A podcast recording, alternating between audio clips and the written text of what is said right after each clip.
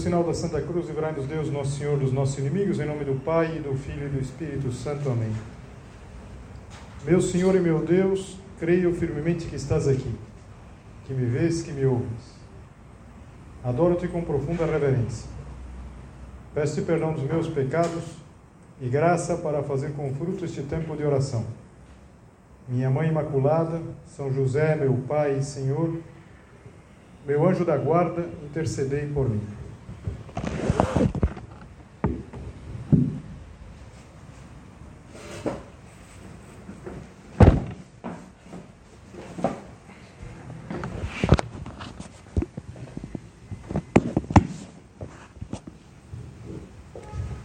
Ao longo da nossa vida, muitas coisas vão nos ocupando e parece que são importantes mesmo.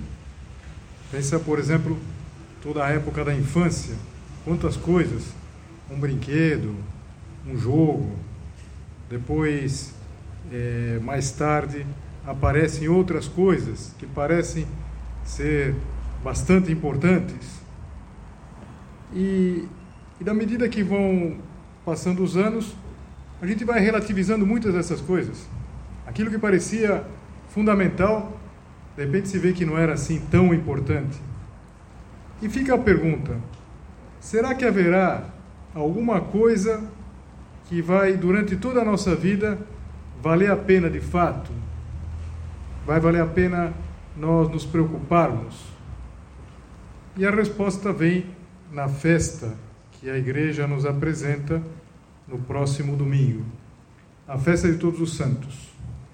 No fundo, essa festa vem nos dizer o seguinte: o único que conta, de verdade, é atingir a santidade. E no Evangelho da Missa, na missa do próximo domingo, Jesus nos confirma nessa certeza, ao mesmo tempo em que apresenta a santidade desde um ponto de vista muito preciso e muito atraente. Porque Jesus Cristo mostra que ser santo é ser feliz. Não é o que muitas vezes a gente ouve das pessoas. Bom, o que interessa no fundo é ser feliz. De fato, Jesus Cristo vem dizer a mesma coisa, que o que interessa é uma felicidade autêntica, uma felicidade perfeita, perfeita e sem fim, a felicidade dos santos. E quando Jesus Cristo vai pronunciar o Sermão da Montanha, que é o primeiro dos grandes sermões, que aparece no Evangelho de São Mateus, ele começa falando de santidade e de felicidade. Nós vamos ouvir na missa. Naquele tempo, vendo Jesus as multidões, subiu ao monte e sentou-se. Os discípulos aproximaram-se e Jesus começou a ensiná-los. Vamos imaginar essa cena, no alto de uma montanha, em que Jesus Cristo podia ser visto por todos, podia ser ouvido por todos, os discípulos estavam mais próximos, mas Jesus fala para todos e começa dizendo: bem-aventurados, que é sinônimo de felizes. Para ele falar de santidade, ele vai falar de felicidade. A nossa vida pode ser bem descrita como uma caminhada para a felicidade perfeita e sem fim, para a felicidade que se chama santidade. Mas se eu tivesse continuado a ler as bem-aventuranças, às vezes a impressão não é a mesma. Aliás, pode ser a oposta, porque Jesus Cristo começa a dizer quem são os felizes: bem-aventurados os pobres, os aflitos, e assim por diante. E alguém poderia perguntar: mas será que é esse o caminho da felicidade? Será que pode ser feliz um pobre? Sobretudo, será que pode ser feliz um aflito? E tantos outros adjetivos aqui que nós vamos meditar. Vamos, antes de mais nada, pensar que os santos acreditaram. Acreditaram e chegaram. E não só isso. Acreditaram e chegaram e foram felizes. Eles não tiveram uma vida fácil. Todos os santos, porque a festa de Todos os Santos celebra aqueles santos que passaram despercebidos, aqueles que não foram famosos, que talvez aparentemente não deixaram nada, não deixaram uma marca, as atitudes deles não viralizaram. Pois bem, todos esses homens, essas mulheres, tiveram uma vida feliz, mas não uma vida fácil. Mas, voltando um pouquinho ao início, o que importa na vida? Será que importa ter uma vida fácil ou uma vida feliz? São José Maria tem um ponto no livro Forja que sempre me desafia, sempre me faz pensar. E acho que aqui cabe muito bem para nós meditarmos. É o ponto 1005 do livro. Diz assim: estou cada vez mais persuadido disto. A felicidade do céu é para os que sabem ser felizes na terra. A felicidade do céu, essa que Jesus Cristo vai falar, bem-aventurados os pobres, os puros, os mansos. Essa felicidade do céu é para quem soube ser feliz na terra. A felicidade não é para aqueles que se deram mal na terra e, como um prêmio, por não terem tido nada aqui, vão receber mais adiante. Essa nunca foi a visão cristã. Os santos não foram infelizes nessa vida para depois serem felizes na outra. O caminho da felicidade é feliz. O caminho da santidade é feliz. E, de fato, quando a gente se debruça para olhar para a vida dos santos, o que a gente encontra é riqueza, muita riqueza. Jesus Cristo é o santo por excelência, é o próprio Deus, perfeito homem. Em Jesus Cristo nós encontramos todos os aspectos da santidade. Mas depois os santos, cada santo, cada santa, nos traz o quê? Nos traz um aspecto, como que um reflexo, alguma coisa que a gente pode meditar, que a gente pode aprender, que a gente pode imitar. Como a gente precisa disso, como nós precisamos sempre de modelos. Recentemente, vocês se recordam, no final do mês passado, faz menos de 2 semanas, nós tivemos uma beatificação. A beatificação daquela menina de 13 anos, Benigna Cardoso da Silva, que é uma heroína da castidade. A bem-aventurada, o beata, é como se fosse um degrau, um primeiro degrau nesse processo de canonização.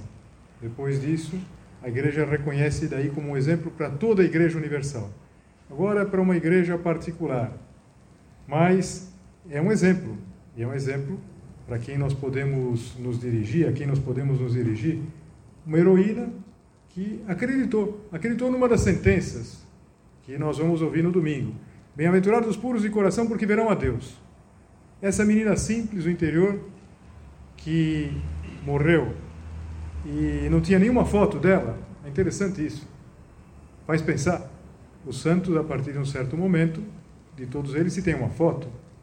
Se tem uma foto, por exemplo, de Santa Terezinha do Menino Jesus, que morreu no começo do século passado. Mas essa menina é muito simples, que morava num sítio e que morreu com 13 anos. Dela não se tem senão uma representação bastante fiel, parece, porque logo desde o início as pessoas tiveram devoção àquela menina, porque viram que foi um exemplo de santidade.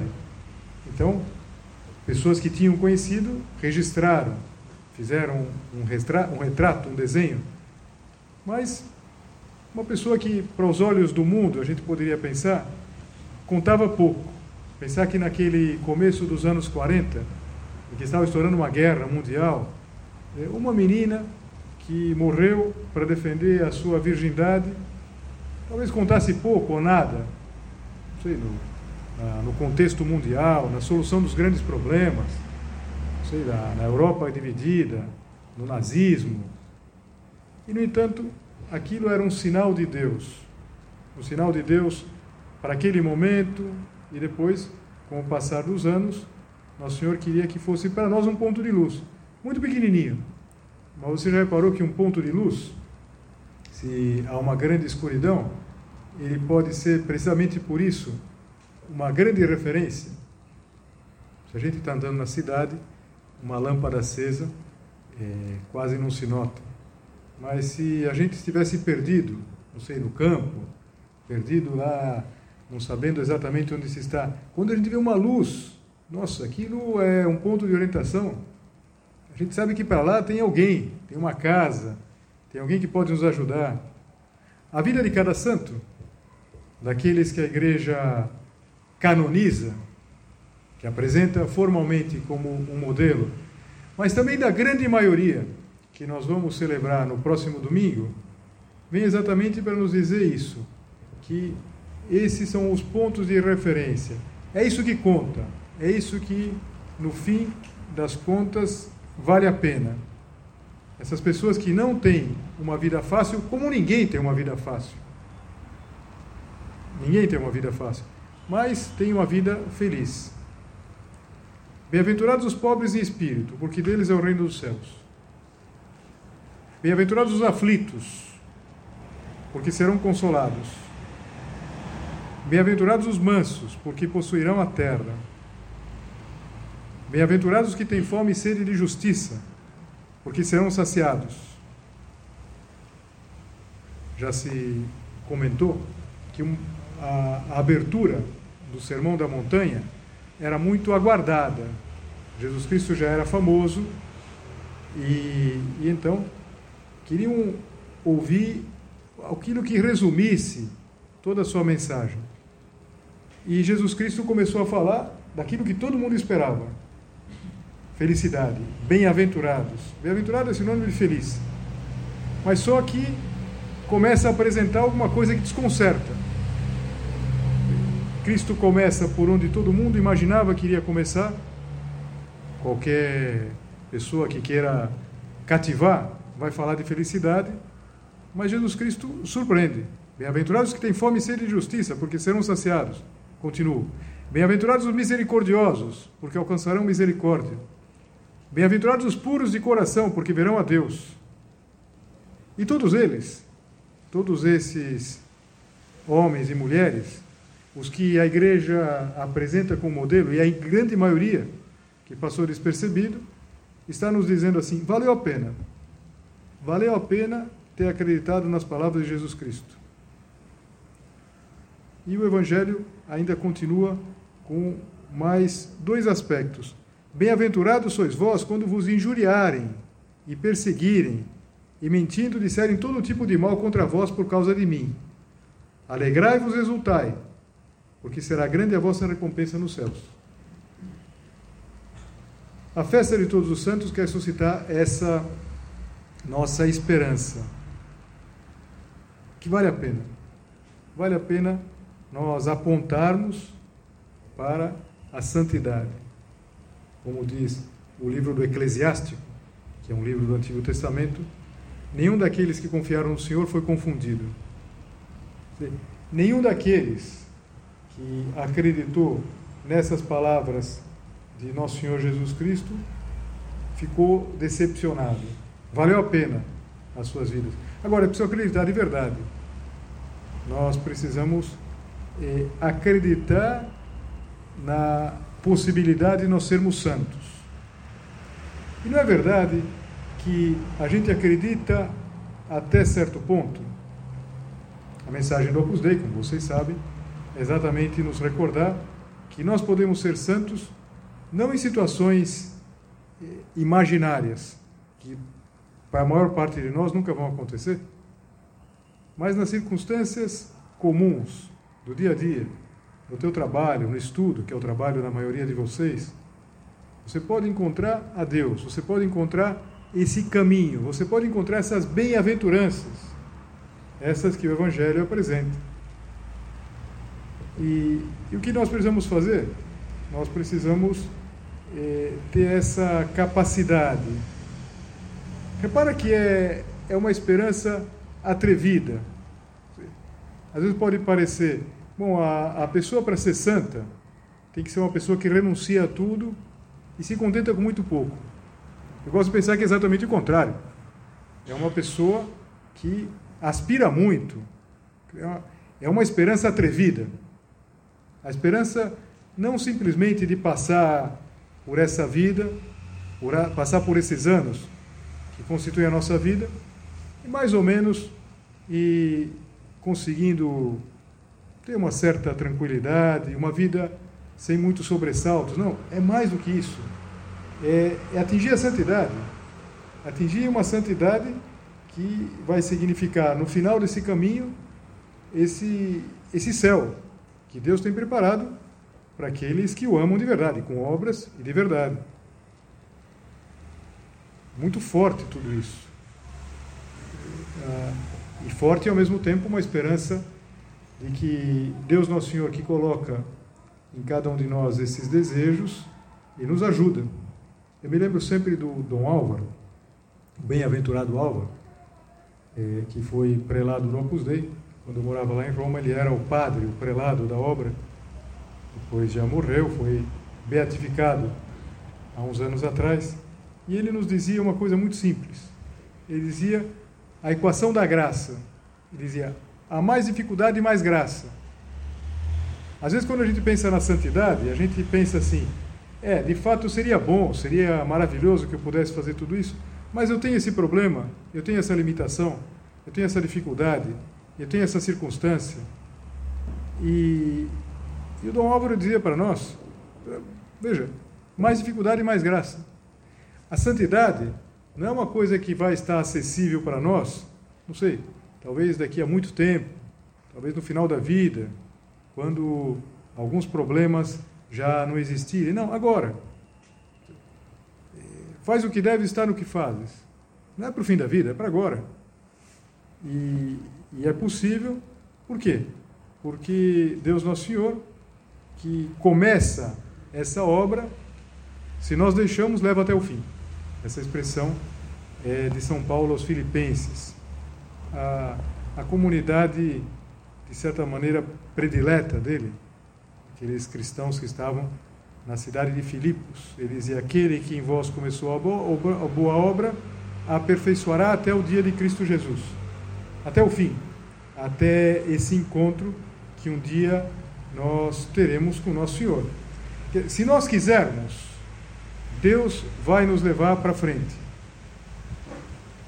Agora, é importante que a gente queira. É importante que, no meio das dificuldades, no meio dos aparentes fracassos, que nunca são fracassos, a gente sempre tenha o olhar atento. Nós precisamos lutar. Quantas vezes a palavra luta sai numa palestra, numa meditação como esta? A luta do cristão, a luta ascética. Ascese é exercício. Os exercícios que a gente tem que fazer para adquirir, para conseguir crescer nas virtudes. Agora, se a gente fosse resumir tudo isso, a gente poderia resumir como uma caminhada. Tanto que muitas vezes, para falar como vai a vida, a gente fala de uma caminhada.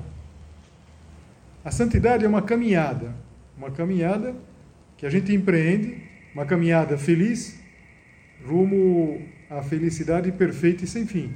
Mas é uma caminhada. Nós não podemos andar à toa. Nós não podemos andar sem saber exatamente para onde nós andamos. Por isso, para pensar na santidade, mais do que imaginar coisas espetaculares, o que eu faria se acontecesse isso ou aquilo? O que fez São Fulano de Tal? Será que eu seria capaz de fazer a mesma coisa? É muito difícil dizer. Se vier mais dificuldade e nós formos fiéis, haverá mais graça. Com a graça de Deus, nós seremos capazes. Vamos pensar no caminho, na caminhada que nós temos que fazer. O que precisa fazer alguém que empreende uma caminhada? A primeira coisa que precisa fazer é saber o caminho. E nós sabemos o caminho. Aliás, como a gente agradece aquele apóstolo que pergunta para Jesus precisamente isso. Senhor, não sabemos por onde vai. Para onde vais? Como podemos saber o caminho? E Jesus Cristo diz, eu sou o caminho, a verdade e a vida. A santidade, ela não está em fazer coisas, mas em seguir uma pessoa. Nós já meditamos isso outras vezes. Não é saber coisas, não é, conhecer muito bem. Bom, a minha santidade vai pegar quando eu souber latim. Quem disse que precisa saber latim para ser santo? A menina Benigna não sabia nada de latim, com certeza. E tantos santos que...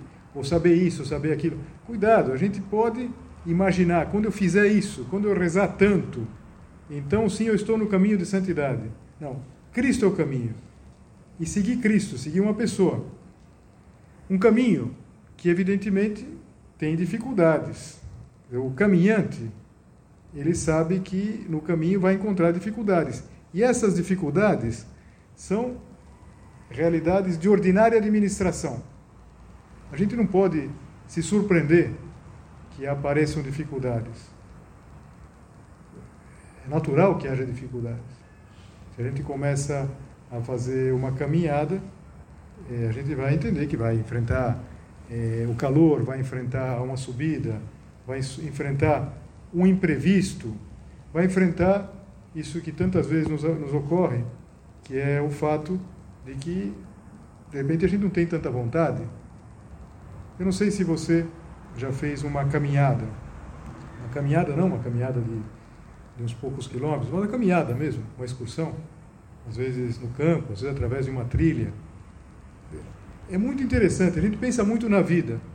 Quando a gente vai fazendo a caminhada, a gente vai enfrentando dificuldades, a gente vai precisando da ajuda dos outros. É verdade que cada um caminha por conta própria, mas é muito difícil caminhar sozinho. Por quê? Porque às vezes vem a incerteza se nós estamos de fato na rota correta. E nós não caminhamos sozinhos. Os santos que nós vamos celebrar, que são, eu diria, os santos não famosos, os santos que nós não conhecemos pelos nomes, mas que é uma imensa maioria dos que estão no céu, eles estão nos dizendo que a gente pode ir por esse caminho, que eles foram por esse caminho, e que encontraram dificuldades, claro que encontraram. São José Maria, que era um homem muito prático, ele dizia assim: se na hora que a gente for pregar um prego na parede, a gente não encontrar resistência, a gente não pode pendurar nada nesse prego. Imagina, você vai pregar um prego na parede, em vez de pregar com o martelo, você empurra com o dedo e entra. Evidentemente não dá para pendurar nada lá, não resiste. As coisas, elas custam, e é natural que custe, porque se não custasse, nós não poderíamos, não iríamos poder crescer, poder melhorar. As coisas custam, as coisas custam. Falar para vocês da caminhada, eu não sei, eu não tive essa experiência, mas quem faz essas caminhadas, como a Romaria até Canindé, ou então as pessoas que fazem o caminho de Santiago na Europa, as dificuldades vão encontrando, a chuva, e de repente o cansaço, o desânimo, a vontade de parar, tudo isso ajuda a pensar na vida. Então nós temos que caminhar. A santidade é caminhar, e caminhar pelos próprios pés. É verdade que a gente vai com pessoas do nosso lado, mas os outros não podem dar os passos por nós. E não basta também só bons desejos. Só com bons desejos nós não vamos a parte nenhuma. E tudo que seja, por exemplo, pensar: não, eu gostaria de ser santo, mas o que acontece é que eu tenho um problema, eu gostaria de ser santo, mas eu tenho um defeito, muito marcante, eu tenho esse pecado que me acompanha. Pois bem, o caminhante sabe disso. Ele sabe que vai encontrar dificuldades, sabe que vai cansar. Mas ele sabe que, se perseverar, continua, chega. Coroa aquela expedição. Se nós perseverarmos, nós chegamos. O que a gente não pode fazer é deixar de caminhar. É verdade que, às vezes, se a gente pensasse na vida cristã assim, nós não desistiríamos das coisas. Por que a gente desiste? A gente desiste porque já tentou 1, 2, 3, mais vezes e não conseguiu. Então é importante a gente tentar mais uma, e uma terceira, e uma quarta. E essa própria dificuldade, como a dificuldade do prego de entrar na parede, é o que vai dar mais firmeza para nós. Então, agora na festa de Todos os Santos, uma ideia prática, um propósito que a gente poderia fazer é considerar o seguinte: o que para mim está sendo uma desorientação? O que na minha vida está me tirando do caminho? E quando eu identifico isso, por exemplo, quando eu identifico num bom exame de consciência, o que nós temos que fazer? Nós temos que olhar para a meta e tomar uma resolução. Nós não podemos simplesmente olhar para a meta e pensar assim: como seria bom que não fosse tão difícil? Como seria bom se isso saísse automaticamente? Não é verdade, não vai sair nada automaticamente na nossa vida. Só tem uma coisa que é automática na vida: é ficar velho. Isso não precisa fazer nenhum esforço. E quem não quer ficar velho morre cedo. É uma outra opção que, em geral, não está para nós escolhermos. Mas o resto, qualquer coisa que se queira conseguir, é difícil. Pensa, alguns de vocês já estão na universidade. Foi fácil entrar? Não foi. E sabem que vai ser muito mais difícil, é muito mais difícil sair. É fácil a vida depois? Não é. É fácil se estabelecer profissionalmente? Não é. É fácil encontrar uma moça boa, começar uma família? Não é. É fácil levar para frente a família? Também não é. Não é nada fácil. Nada é fácil. Agora, vale a pena. Vale a pena. Tem até aquela ideia do Fernando Pessoa, que diz que tudo vale a pena se a alma não é pequena. Os santos, que tiveram uma alma grande, eles nos estão dizendo: vale a pena acreditar nessas máximas, que são as bem-aventuranças, e encontrar na pureza, no desprendimento, na atitude generosa, aquilo que exatamente é o caminho para a santidade. E tendo como ideia prática que nós não temos aqui uma cidade permanente. Nós vamos em busca da futura. É também uma ideia que aparece no Novo Testamento, concretamente na carta aos Hebreus. Nós não podemos nos instalar aqui. Uma vez eu via atrás de um caminhão uma frase que eu achei sensacional. Eu não sei quanto o motorista que escreveu atrás percebia, mas ele disse assim: passando pela vida. Não é a tua ideia, a tua vida, a minha vida. Passando pela vida. A gente está passando, e a gente passa rápido, hein? Passa rápido. Você, ainda sendo muito jovem, percebe como a vida é veloz, como tudo passa muito rápido. E vale a pena, é o único que vale a pena nós apontarmos nessa direção.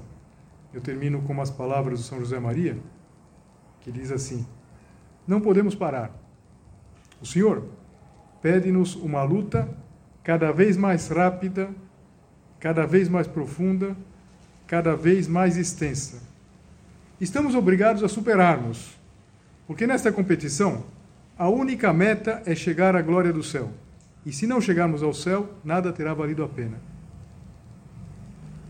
Se a gente não chegasse ao céu, mesmo que a gente atingisse tantas outras coisas, nada, absolutamente nada, teria valido a pena. Então, vamos olhar para esses homens, para essas mulheres que a Igreja celebra, todos os santos, e perceber que, se eles puderam, nós podemos também. Se eles puderem, em circunstâncias muito parecidas com as nossas, porque se a vida de muitos é diferente, a vida de muitos também é parecida com a nossa. Gente da sua idade, gente que era estudante, gente que não chamou atenção, mas que está no céu. Por quê? Porque acreditou e perseverou e foi até o fim. Certo que a graça de Deus nunca ia faltar. Quando a gente reza a ladainha do terço, a gente diz que Nossa Senhora é rainha de todos os santos. Rainha de todos esses santos, também desses desconhecidos, também desses que um dia, a esse grupo que nós queremos um dia fazer parte. E o que nós temos que fazer é continuar, é perseverar, é não parar até chegar à meta. Dou-te graças, meu Deus, pelos bons propósitos, afetos e inspirações que me comunicaste nesta meditação. Peço-te ajuda para os pôr em prática.